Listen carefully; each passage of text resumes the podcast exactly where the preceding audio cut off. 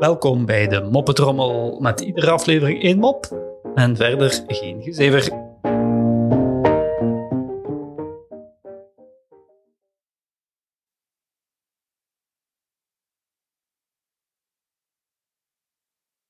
Een jongen schaamt zich om naar condooms te vragen bij de apotheek. Iedere keer vraagt hij eerst iets tegen de hoofdpijn en vervolgens fluistert hij: ah, er nog even een doosje condooms bij.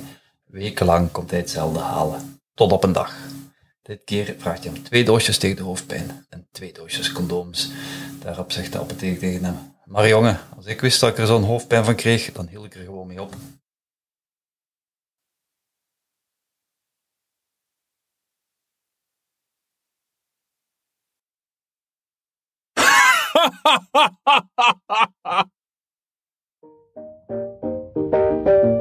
Zo, dat was de Moppetrommel voor vandaag.